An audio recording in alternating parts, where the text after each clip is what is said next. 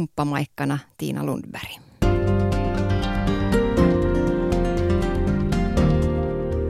Ylepuheen liikuntatunti. Treenaa kehoa ja mieltä maanantaista torstaihin kello 17 jälkeen. Mielen hyvinvoinnista puhutaan tänä päivänä paljon. Ihmiset hakevat sieltä täältä ja tuolta apua stressiin, levottomuuteen ja arjen raskauteen. Ja myös itämaiset filosofiat vetävät puoleensa. Meditaatio nousee esiin monessa. Siitä on tullut lähes yleissana kuvaamaan rauhoittumista, hiljentymistä ja syvään hengittämistä, mielen selkeyttämistä. Mutta mitä meditaatio on oikeasti? Siitä otamme tänään selvää täällä liikuntatunnilla. Mitä meditoidessa tehdään, mitä ajatellaan, mitä meditaatiosta saa. Vieraanamme on tänään meditaatiokouluttaja Sampo Manninen. Lisäksi liikuntatunnilla tänään saadaan roosenterapiaa. Suvi Puukangas kävi vähän hoidossa ja tunnin loppupuolella tartutaan talvipyöräilykampanjaamme. Eilen oli Oulussa tapahtuma, jossa avattiin talvipyöräilykausi virallisesti. Kuullaan tunnelmia sieltä ja puhutaan myös pyöräteiden suolauksesta. Olisiko se hyvä juttu vai ei? Näitä aiheita liikuntatunnilla tänään. Pysykää kuulolla. Sampo Manninen, tervetuloa liikuntatunnille vieraaksi. Kiitos paljon. Tulit puhumaan meditaatiosta. Kyllä vaan, se on aika mahtava asia, että tämmöinen mahdollisuus järjestäytyy. Hmm. Onko sulla itselläsi rauha elämässä? Ainakin hetkittäin. Ei se mikään automaatio ole. Mä oon kuitenkin tällainen työhullu yrittäjä ollut koko ikäni ja se oikeastaan mut ajokin etsimään sitä rauhaa ja tämä kaikki tapahtui joskus 5-10 vuotta sitten ja siitä eteenpäin mä oon sitten etsinyt tämmöisiä erilaisia teitä löytää sitä sisäistä tasapainoa ja myös kehon tasapainoa, mielen tasapainoa. Mm. Puhutaan, tänä päivänä puhutaan paljon sellaista holistisesta tasapainosta, että ei ole erillään kehoa ja mieltä, vaan on se holistinen, kokonaisvaltainen kehon ja mielen yhteys. Nimenomaan aika monet tahot sanoo, että noin 90 prosenttia ihmisen kehon sairauksista juontaa loppujen lopuksi juurensa mieleen. Ja jos me ajatellaan sitä siitä lähtökohdasta sitä koko asiaa, niin on aika oleellista, että me mietitään, että mitä me voitaisiin sille mielelle tehdä. Mm. sinä olet meditaatiokouluttaja. Millaisen polun sä oot kulkenut itse?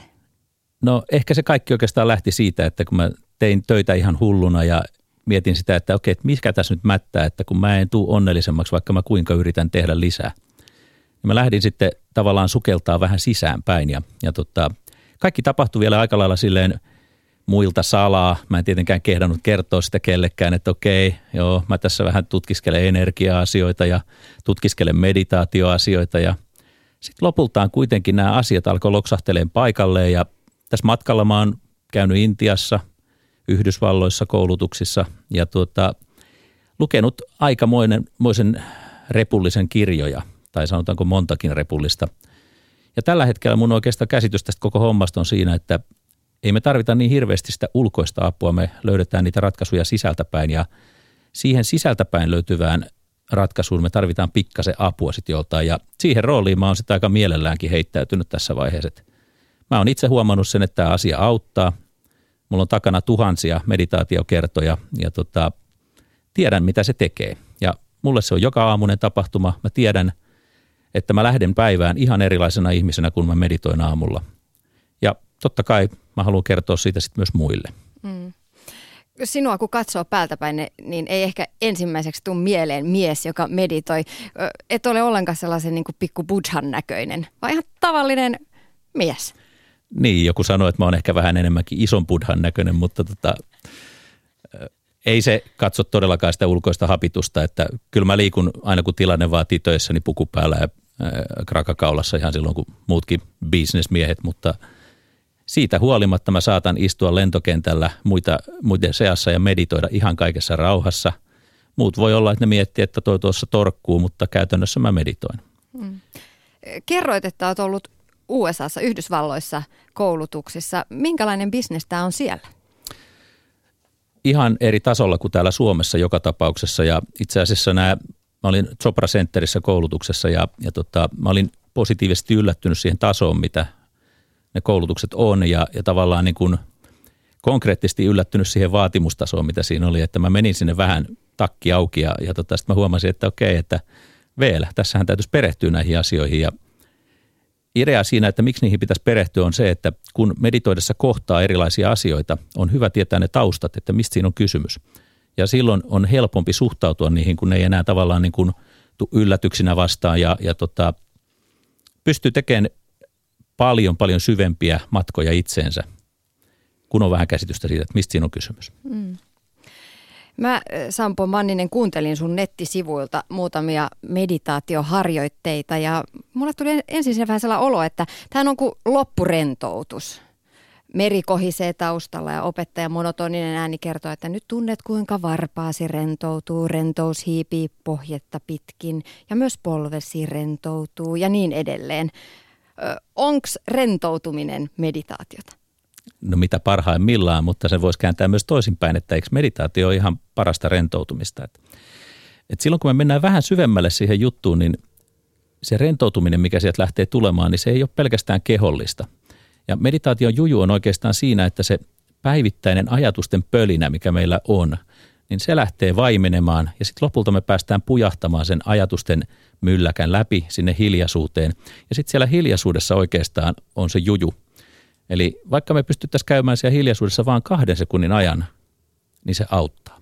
Eli kun me tullaan sieltä hiljaisuudesta pois, niin meihin on tarttunut jotain sellaista hyvin, uskaltaisin sanoa, alkukantaista sieltä sydämen tasolta.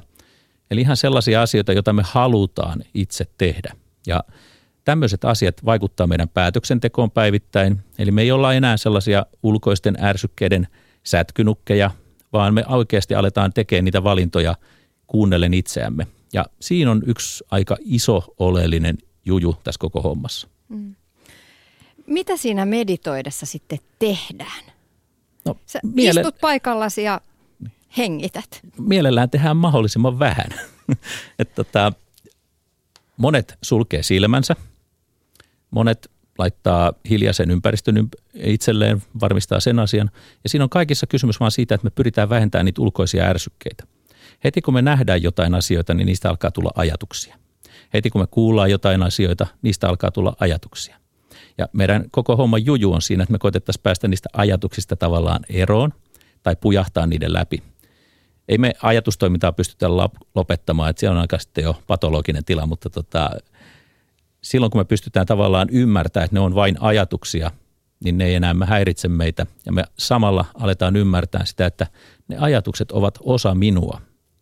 Me voidaan tavallaan katsella itseemme ulkoa päin ja ajatella niitä, katsella niitä ajatuksiakin ulkoa päin. Aletaan ymmärtää, että hetkinen, se lasku, mikä tuli postista ja se tunne, mikä mulle siitä syntyi, se on todellakin tunne ja ajatus. Se ei ole välttämättä niin sanottu totuus. Mm. Eli monet asiat, niissä on aina monta puolta ja nyt me ehkä pystytään vähän löytämään niitä muita puolia helpommin. Mm.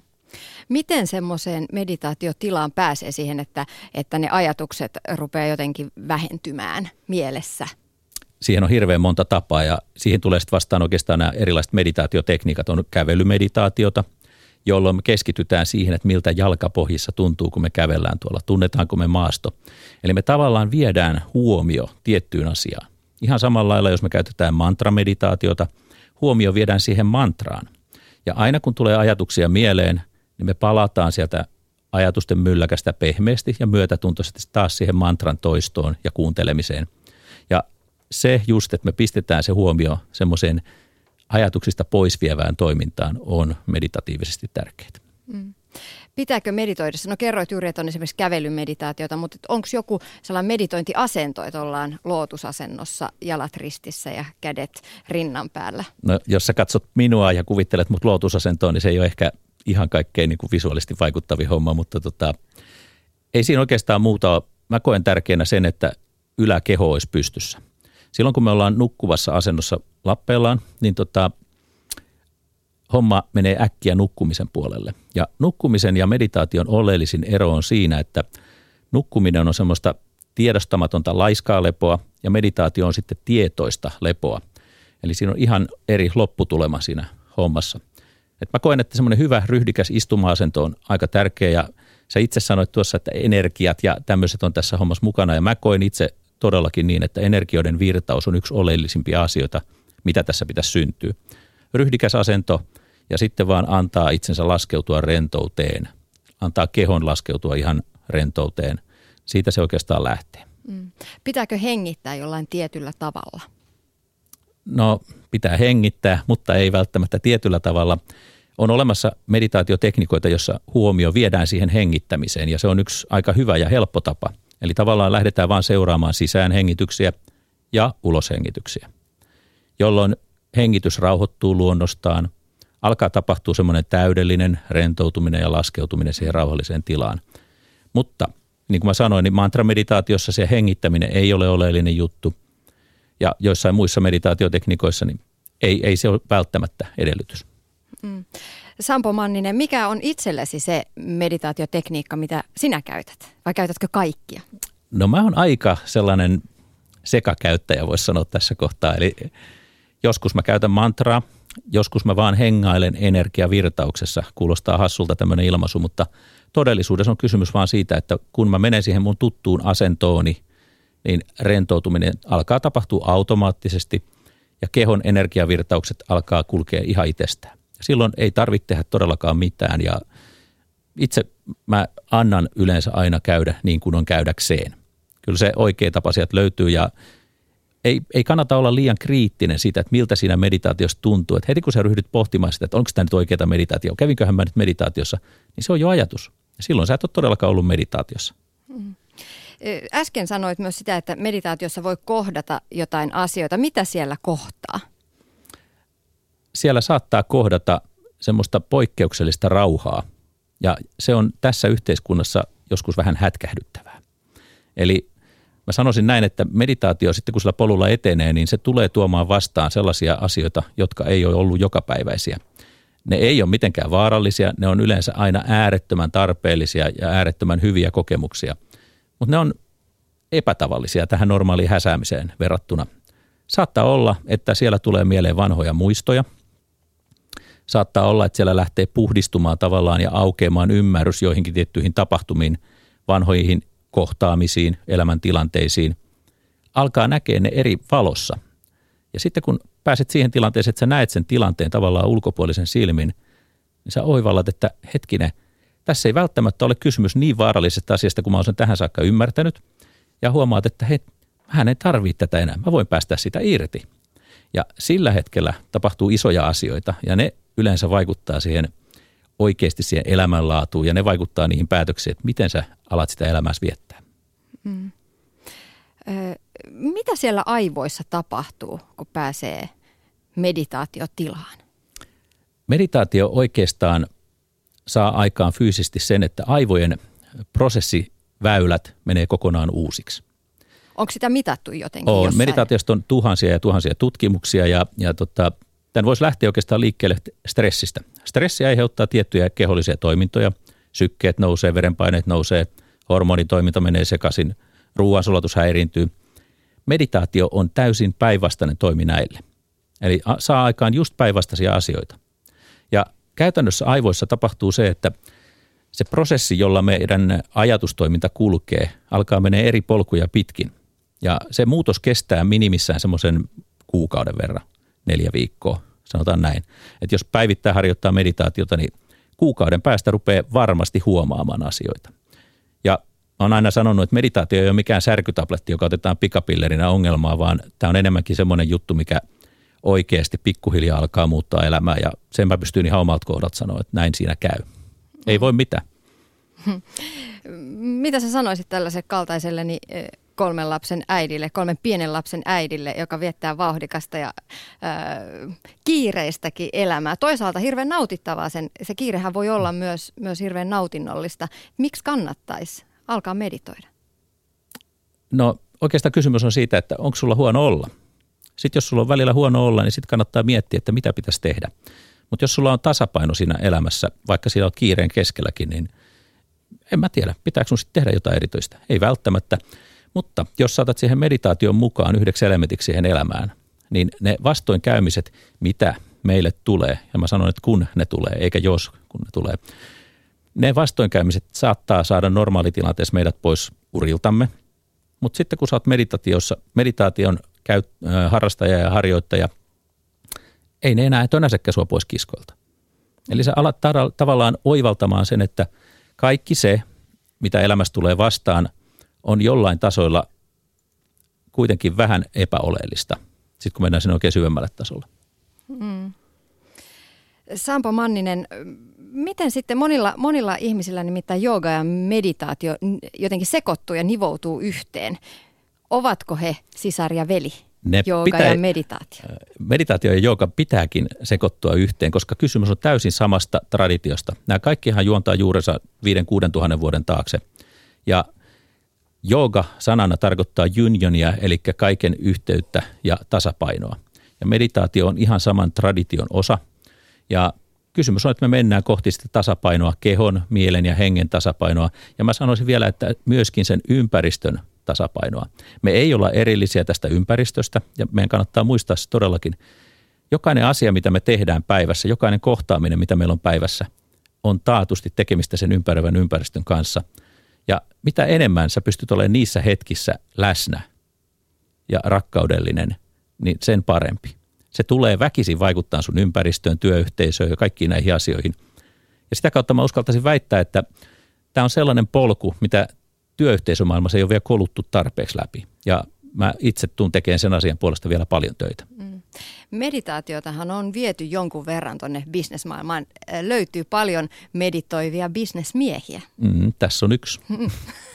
Eli sen mä uskaltaisin sanoa, että se elämä, mitä mä oon viettänyt tähän saakka, pahimmillaan vedetty 200 000 kilometriä lentokoneella puolessa vuodessa, hypätty menee todella paljon, yli 50 maata takana – niin kyllä mä sanoisin, että jolle mä olisi lähtenyt etsimään itseäni, niin mä saattaisin kasvaa koiranputkea leikkisesti ilmaistuna tai olla jossain laitoksessa valkotakkisten hoidattavana tai mitä liekään. Mutta tosiasia on se, että tämä on ollut mulle pelastus. Hmm. Tänä päivänä aika monia, monet kokevat eh, kiinnostuvansa itämaisista filosofioista, itämaisista uskonnoistakin. Onko sulla itselläsi meditaatiossa takana joku ismi tai uskonto? Mä oon itse perehtynyt aika paljon eri uskonnollisten traditioiden taustoihin ja lähtökohtiin ja on ehdottomasti sitä mieltä, että tähän ei tarvitse kuulua mitään ismiä tai uskontoa. Mä toki myönnän, että on olemassa suurempi voima, joka ohjaa tätä koko systeemiä, mutta sen ei todellakaan tarvitse kantaa mitään nimeä. Ja mä sanoisin vielä näin, että kaikissa uskonnollisissa traditioissa on meditoitu. Ihan kaikissa. Myös ateistit meditoivat. Mm, niinhän se vähän on, että ö, niin.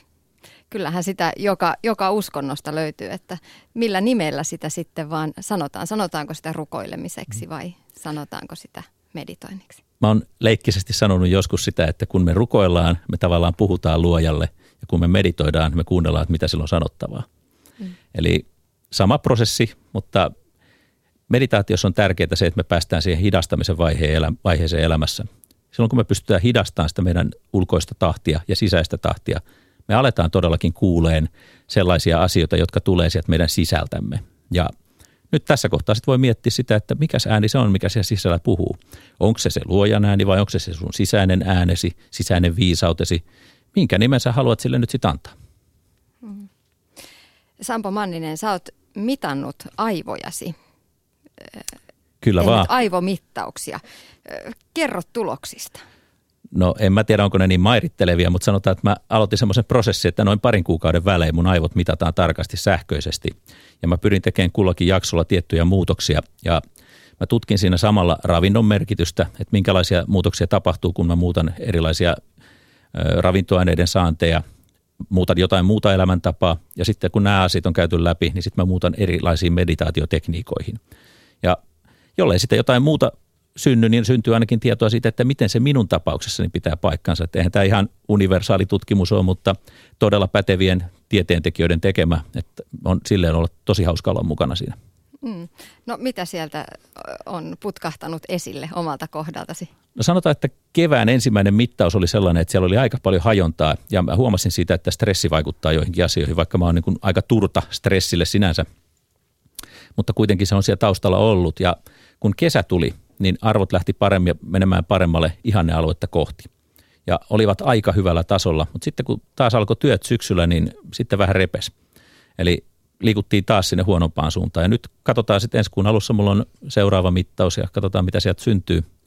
Mielenkiintoista nähdä. Ja näitä mittaustuloksia voi lukea sun nettisivuiltasi. Kyllä vaan, joo. Sieltä löytyy blogia, mä oon kirjoittanut sitä sinne ja kyllä mä koitan rohkeasti ja rehellisesti julkaista ne kaikki, tuli mitä mm. tuli. Mm. Niin, ja ruokavalion muutokset oli sitä luokkaa, että välillä söit paleoruokaa ja välillä kasvisruokaa. Ja kyllä, näin. joo. Että mä, on, mä en periaatteessa ole niin kuin ollut minkään ruokavalion fanaattinen toteuttaja, mutta päätin kokeilla, että miltä se tuntuu ja mä huomasin, että mun kohdalla se kasvisruokavalio ei ollut ehkä sitten se kuitenkaan se ihanne juttu – katsotaan mitä nyt tapahtuu. Nyt me on lisätty aika paljon sit näitä erilaisia ravinneaineita ja annetaan niin kuin rankasti vitamiineja ja muuta tällaista sisään. Ja täytyy sanoa, että ensi vaikutelma omassa olossa on tosi hyvä.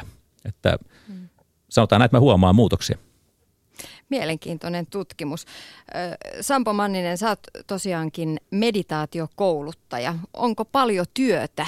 Onko paljon asiakkaita, paljon kysyntää? Sanottaisiko näin, että uteliaita ja kiinnostuneita on tosi paljon – mutta sitten että se, että sä lähdet semmoiselle kurssille, niin se on aina jonkunlainen kynnys. Ja mä oon koittanut omalta osaltani madaltaa sitä kynnystä niin paljon kuin mahdollista, että se tuntuisi sellaiselta turvalliselta vaihtoehdolta, koska siinä ei todellakaan kysymys mistään muusta kuin, että me lähdetään kokeilemaan jotain sellaista, mikä on meihin sisäänrakennettuna. Eli tässä ei tuoda ulkoota yhtään mitään, vaan pelkästään rapsutetaan pintaa, että se pääsee sieltä sisältää ulos näkyviä käyttöön ja sitä kautta luomaan sulle sitä hyvinvointia. Hmm monet ihmiset pitää meditaatiota humpuukina ja huuhaana. Miten sinä vakuuttaisit epäuskoiset? Mä en edes lähde väkisin yrittämään vaikuttaa sellaisiin henkilöihin, jotka sitä muuttaa, mutta mä uskon, että me kaikki, jotka harjoitetaan meditaatiota, me osaltaan tehdään sitä vaikuttamistyötä, kun ihmiset alkaa näkemään, että okei, mitähän tuolle tyypille on tapahtunut, se ei enää polta päreitään niin helposti, mitähän muuta sille on tapahtunut, kun se käyttäytyy vähän eri lailla, se näyttää olevan enemmän tasapainossa. Ja niihin kysymyksiin mä saatan sitten vastata herkästi sille, että mä syöttelen sinne semmoisia tärkeitä avainsanoja ja yllätys, yllätys. Niitä kiinnostuneita ja oikeasti niihin tarttuvia löytyy mitä ihmeellisimmiltä paikoilta. Että mä todellakin kannustan ihmisiä olemaan ennakkoluulottomia ja kokeilemaan ja katsomaan, että mitä sieltä sisältä löytyy. Mm. Mitä sä sanoisit, sopiiko meditaatio lapsille? Erittäin hyvin. Itse asiassa mun kollegat Yhdysvalloissa niin käyvät säännöllisesti kouluissa pitämässä meditatiivisia aamunavauksia. Ja tutkimuksessa on saatu semmoista selville, että ne päivät ovat aina ylivoimaisesti rauhallisimpia koulussa, kaikkein vähiten koulukiusaamista ja kaikkein parhaat oppimistulokset. Yhtä lailla lapset voivat harjoittaa meditaatiota kotona ja se kannattaa yleensä pistää leikin muotoon se homma. Ja semmoinen hyvä karkea nyrkkisääntö on, että meditaatioaika ei tulisi ylittää ikävuosien määrää. Että jos sulla on 7V muksu, niin anna sen meditoida seitsemän minuuttia. Mutta ehdottomasti toimii ja hirvittävän usein käy niin, että niille lapsille tulee sitä automaattinen tapa, koska lapset todellakin tietää nämä asiat automaattisesti. Alle kuusivuotiaat ovat niin sanotusti vielä yhteydessä itseensä ja sitten kun se koulumaailma tulee kehiin mukaan, niin kas kummaa. Se yhteys alkaa vähän kaikkoon pikkuhiljaa, tulee päälle kaikkea höpö, höpöä ja pitää saada niin kuin vaikka mitä aktiviteettia päälle. Siinä kohtaa se oma yhteys sinne sisäiseen ääneen on kultaakin kalliimpaa. Ja mä oon nähnyt aika monia, niin sanotaan, mulla on itselläkin käytössä tämmöinen aivomittaus, graafinen järjestelmä ja on sitä erilaisille ihmisille kokeilu ja täytyy sanoa, että se ero saattaa olla järkyttävän suurikin sellaisella, joka pelaa paljon tietsikalla ja rämpyttää menemään aggressiivisesti koko ajan, tai sitten sellainen henkilö, joka todellakin ottaa oman rauhansa, liikkuu paljon luonnossa – luonto on todella hyvä elementti. Sitä kannattaa aina hyödyntää, kun on mahdollisuus. Et kyllä nämä asiat todellakin vaikuttaa meihin ja, ja ehdottomasti kokeilkaa. Mm.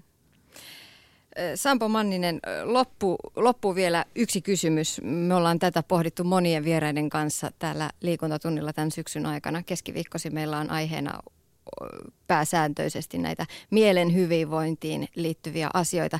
Mistä onni löytyy? Oikeastaan mä sanoisin näin, että elämän tarkoitus, se voisi kiteyttää lyhyen lausuntoon siitä, että mitä jos rakastaisit enemmän ja olisit onnellinen.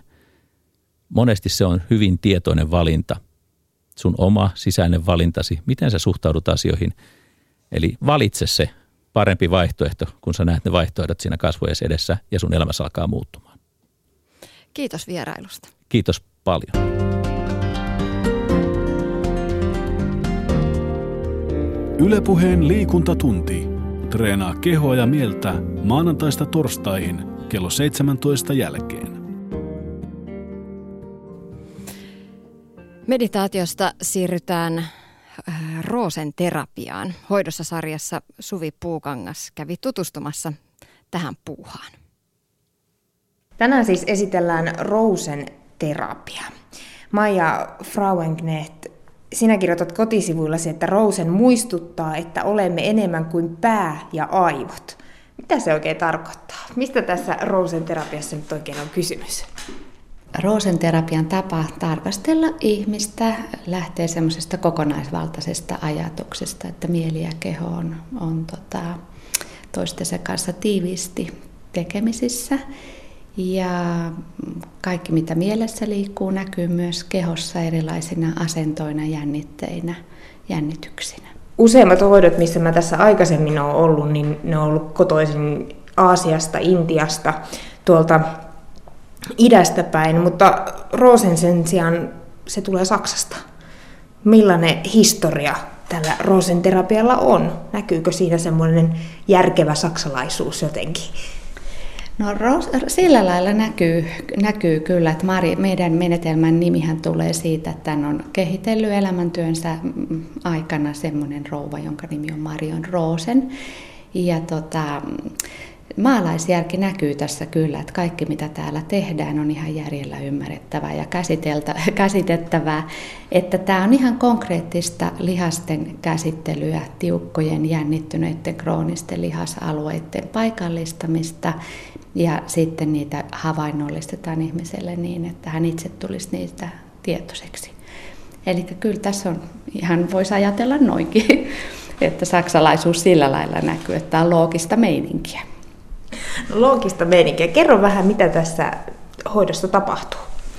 No, tämä on, asiakas tulee, tulee tänne vastaanotolle pienen alkuhaastattelun jälkeen. Vaatetta vähennetään, käydään tuohon hoitopöydälle, ensiksi vatsalleen yleensä ja sitten roosenterapeutit lähtee tutkimaan käsillään asiakkaan kehoa, silmillään myöskin, missä, missä asiakkaalla on semmoista tiukkaa, jännittynyttä, kroonista lihasta, lihasaluetta. Ne on usein semmoisia jännityksiä, mistä ihminen ei itse enää ole enää, niin kuin, lainkaan tietoinen, että niitä on saattanut niin kauan pitää, pitää matkassaan. Lihasjännitykset totta kai on hyvin hyödyllisiä meille, nehän suojaa meitä, ne auttaa tekemään kaikki tarvittava, mitä me halutaan kehollisesti tehdä, mutta joskus ne sitten, jos ne on syntynyt johonkin meidän johonkin tiukkaan tilanteeseen, vaikka meidän suojaksi, niin kun se tilanne on jo ohi, niin me edelleen ylläpidetään sitä jännitystä, eikä muistetakaan, että huhuh, että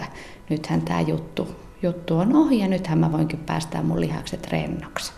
Ja se alkaa sitten pikkuhiljaa vaikuttaa siihen elämäntapaan, miten tässä maailmassa on mukana, ja, ja, ja myöskin sitten mie, meidän mieleen sitä kautta, että mitä mahdollisuuksia mulla on elämässäni valita. Että tämä menee niin kuin todellakin tavallaan yhteispakettina mieli ja keho. Tämä oli mielenkiintoista suojaa meitä, jotkut lihasia. Kerro vähän joku esimerkkitilanne.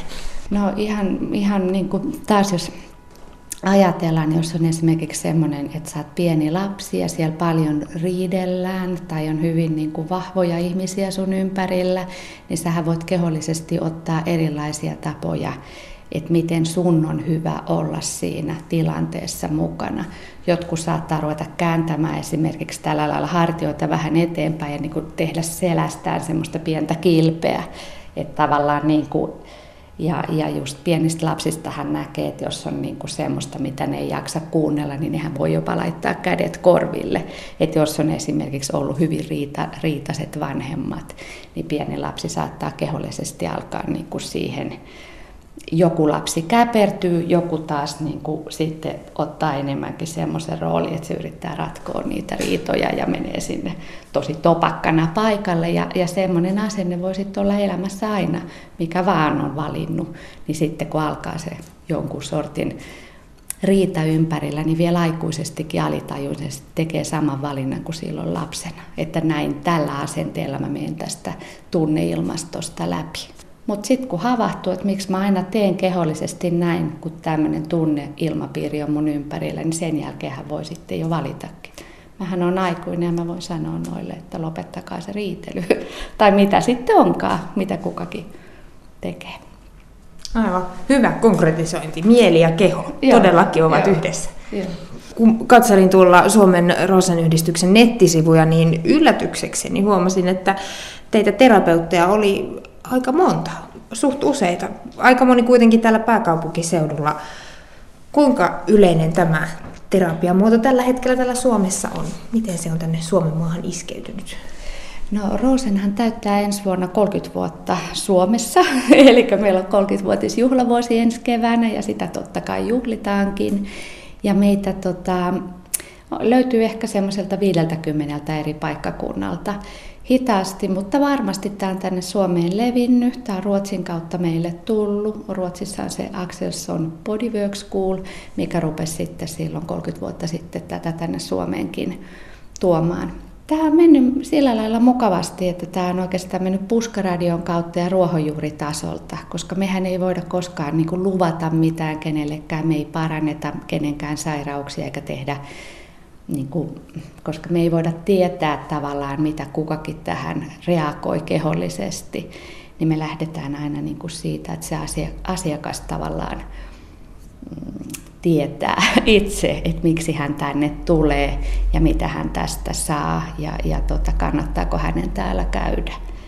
Että et tämä menee sillä vähän eri lailla, että meillä ei ole mitkään suuret lupaukset, että me nyt parannetaan sitä, tätä ja tuota.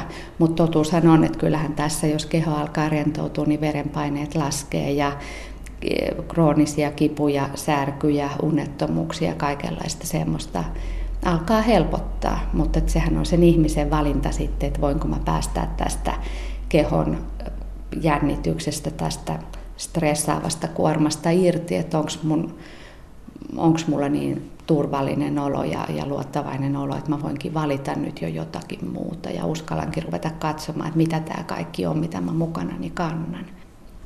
No, mitkä ne on ne syyt, miksi ihmiset tänne hakeutuu? No nykyään on, on hurjan usein lähettää myös työterveyslääkärit, työterveyshoitajat tänne väkeä, psykoterapeutit, mutta että että se on niin yksi, yksi, että kun ihmiset on uupuneita, väsyneitä, epämääräisesti joku sisäinen kaiherus, ettei millään meinaisi enää jaksaa, niin se on aika semmoinen mm, ehkä yksi, yksi valinta, milloin sitten lähtee katsomaan, että mikä mulla ihan oikeasti on.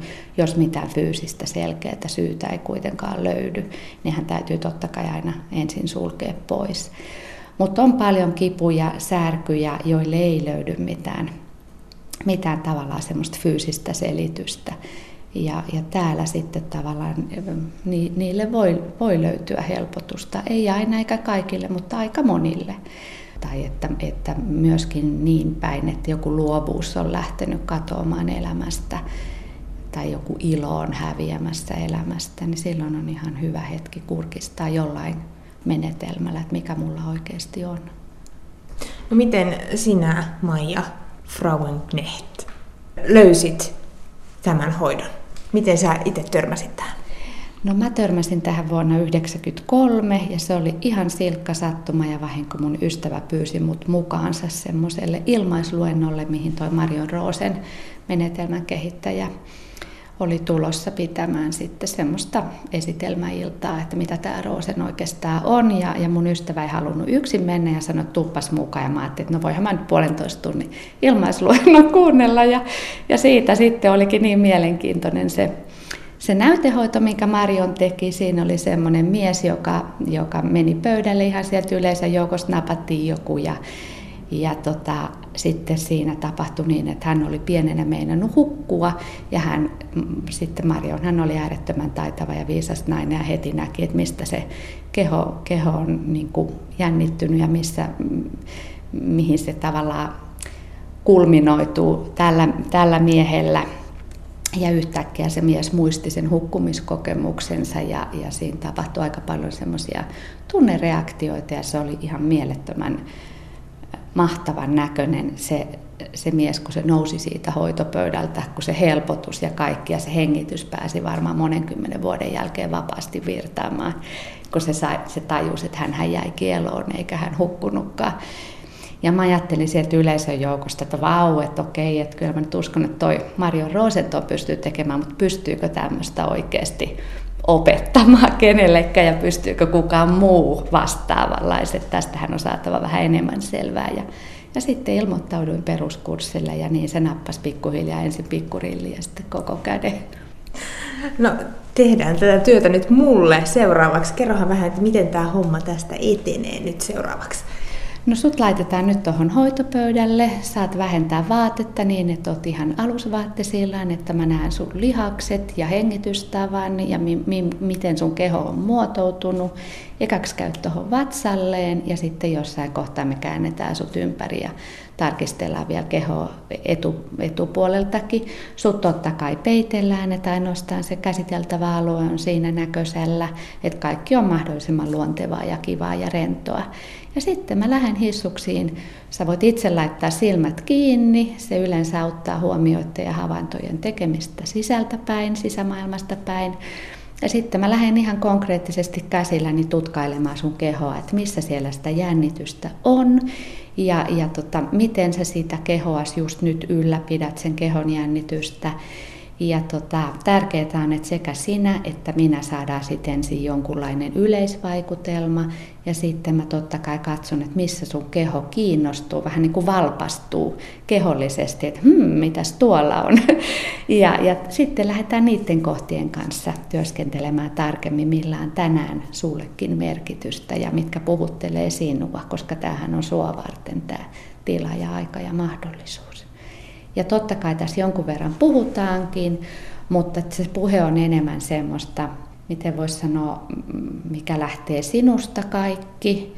Ja, ja, ja sen puheen tarkoitus on syventää sitten sitä, että mitä sä ihan oikeasti koet ja mitä tämä ihan oikeasti sulle ehkä on tämä, tämä jännitys tässä jossain kehon kohdassa. Okei, eiköhän lähdetä kokeilemaan. No niin, nyt hoito on hoidettu ja tosiaan tässä tuli aivan liikutuksen kyyneletkin osittain esille. Oltiin todellakin tunnemaailmassa ja fyysisessä maailmassa. Mitäs sä Maija sieltä mun kropasta luit ja näit? No mä tutkiskelin just niitä sun jännitty, jännittyneitä alueita, lihasalueita, mutta tota, mä en oikeastaan voi kommentoida, mitä mä luin ja näin, koska mä olen vaitiolla velvollinen ja, ja oikeastaan se, kuka voi kommentoida, oot sinä itse. Jos mä vielä kysyisin sulta ihmisten kommentteja ylipäänsä tämän hoidon jälkeen. Mulla ainakin itselle avautui monia asioita ja varmasti jäi, jäi miettimään omaa viikkokalenteriani ihan uudella tavalla. Onko siellä nyt vähän liikaa, liikaa tekemistä, mutta onko ihmiset antanut sulle palautetta hoitojen jälkeen, viikkojen jälkeen, kuukausien jälkeen, minkälaisia asioita heille on tullut mieleen? No kyllä moni havahtuu just siihen, että, että on saattanut vaikka sen aikataulunsa laittaa turhan kiireelliseksi.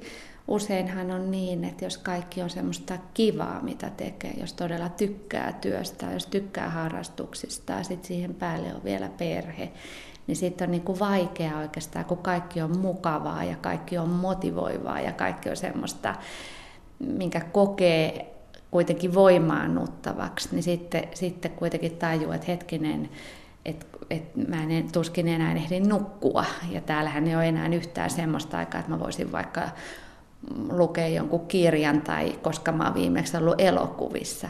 Niin semmoisten ihmisten on paljon vaikeampi tietysti sitten pysähtyä ja ja ruveta tyhjentämään sitä kalenteria ja aikatauluaan, koska kaikki on niin oikeasti ollut semmoista alun perin kivaa, mitä sinne on valinnut.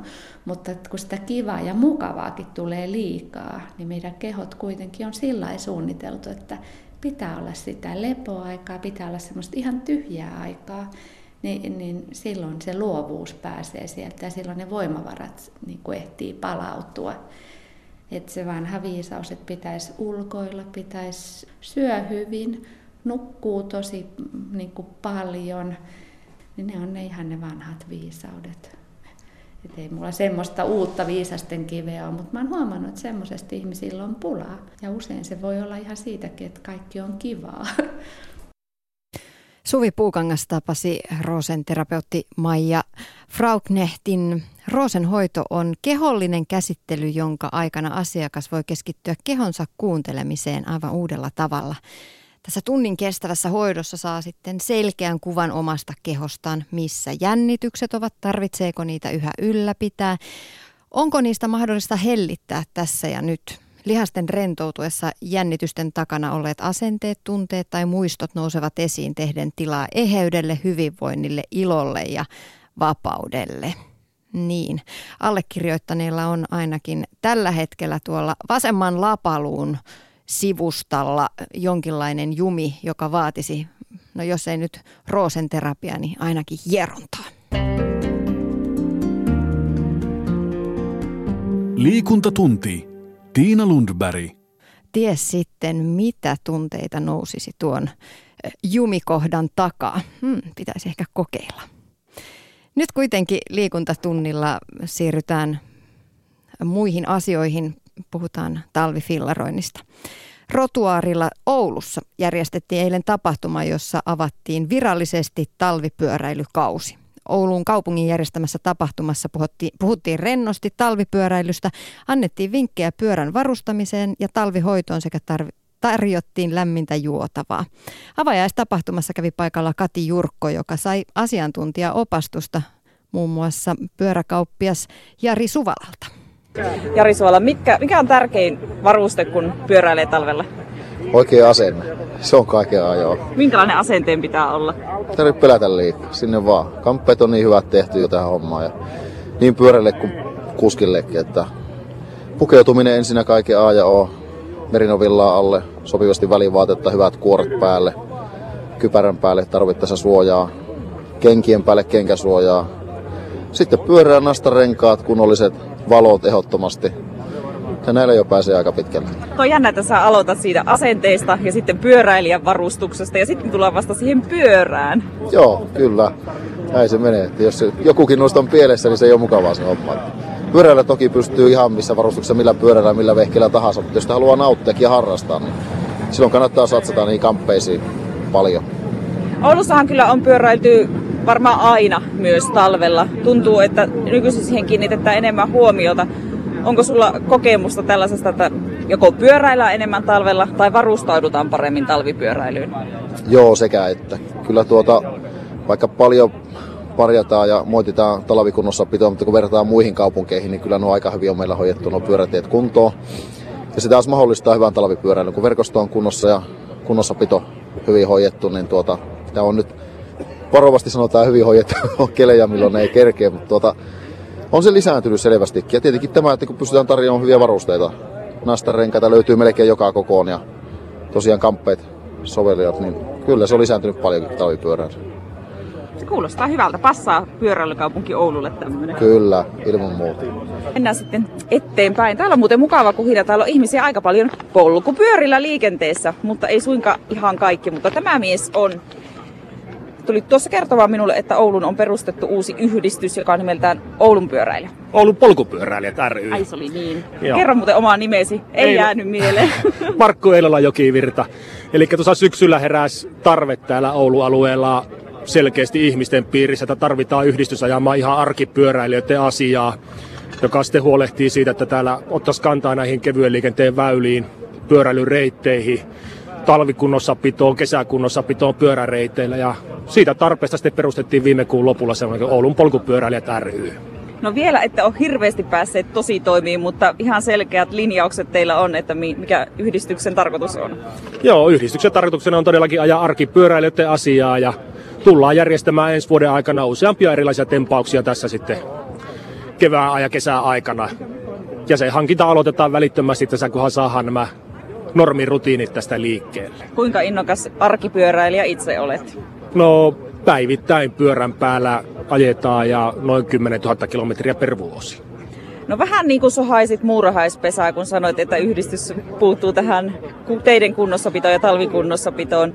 Anna arvosana kouluarvosanalla 40, millä mallilla Millä mallilla nyt ollaan Oulussa?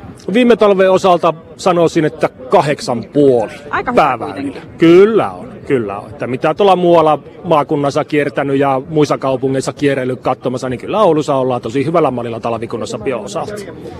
Pientä viilattavaa toki löytyy. Aina sitä löytyy jotakin pientä viilattavaa ja kesäkunnossa pitää samalla tavalla, että teidän kunnossa siellä on aika pahoja routavaurioita olemassa ja niitä pitää myös löytää ja korjata pois sitten tarpeen mukaan.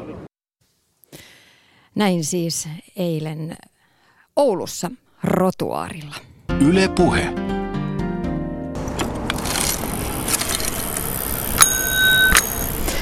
Puheen liikuntatunti tarttuu fillarointibuumiin ja lähtee mukaan kannustamalla talvipyöräilyyn. Jopolla tai mummopyörällä, syklokrossilla tai hybridillä. Tyyli on vapaa, mutta kypärä on päässä ja heijastimet kunnossa. Liikuntatunnilla fillaroidaan tänä syksynä kovalla sykkeellä ja kampanjaan voi osallistua Twitterissä hashtagillä talvipyöräily.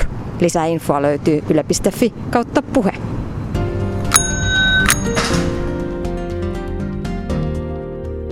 Ylepuheen liikuntatunti.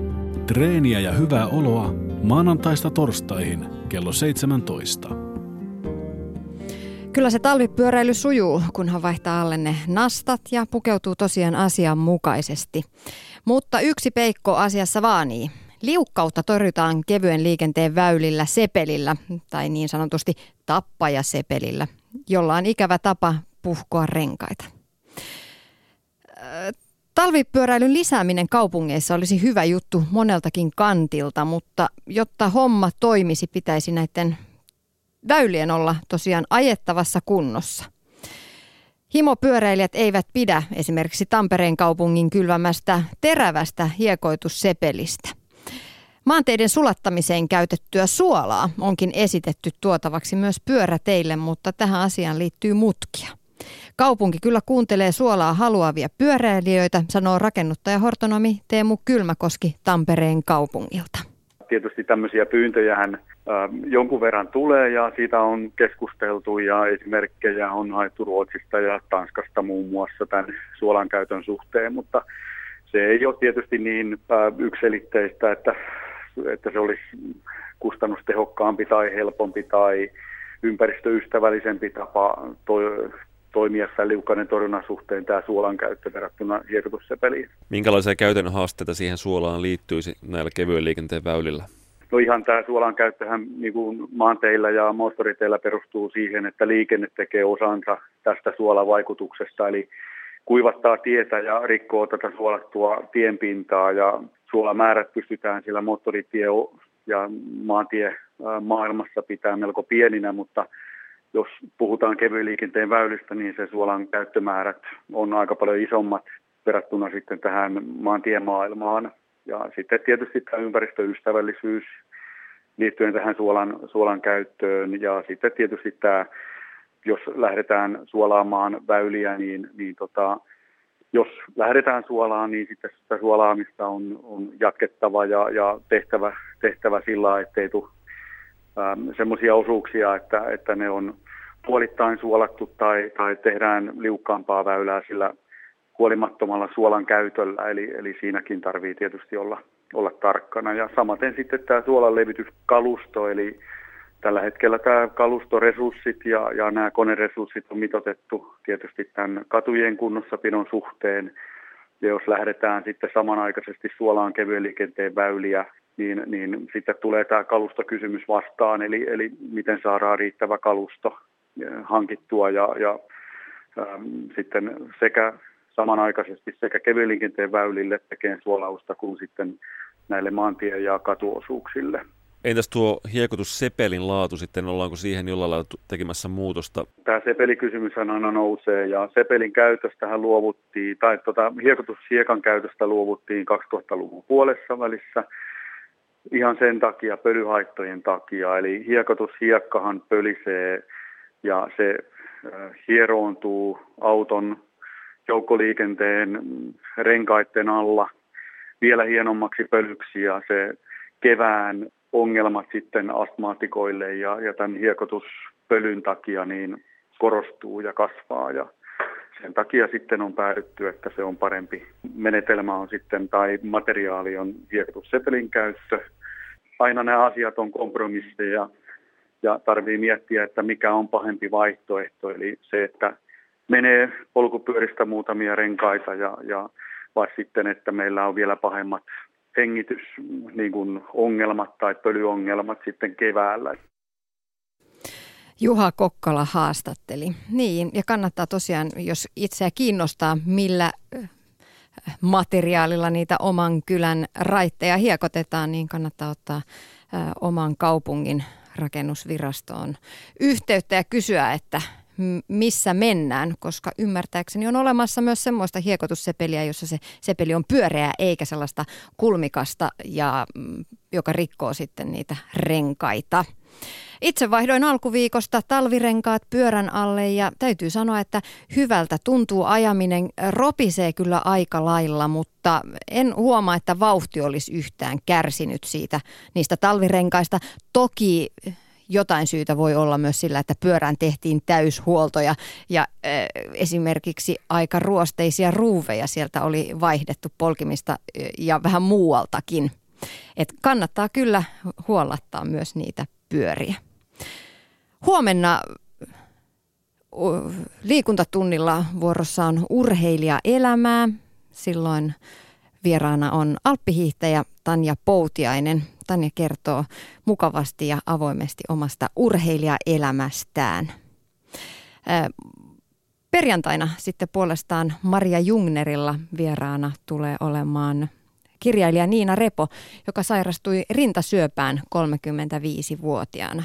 Tällöin kahden pienen lapsen äiti aloitti taistelunsa ja tämän nyt perjantaina kello 17 jälkeen hän tulee kertomaan tarinansa Maria Jungnerin ohjelmassa. Näillä aiheilla siis mennään tätä viikkoa eteenpäin Yle puheessa liikuntatunnilla ja Maria Jungnerin ohjelmassa. Kello tulee nyt 18. Tiina Lundberg kiittää seuraavaa.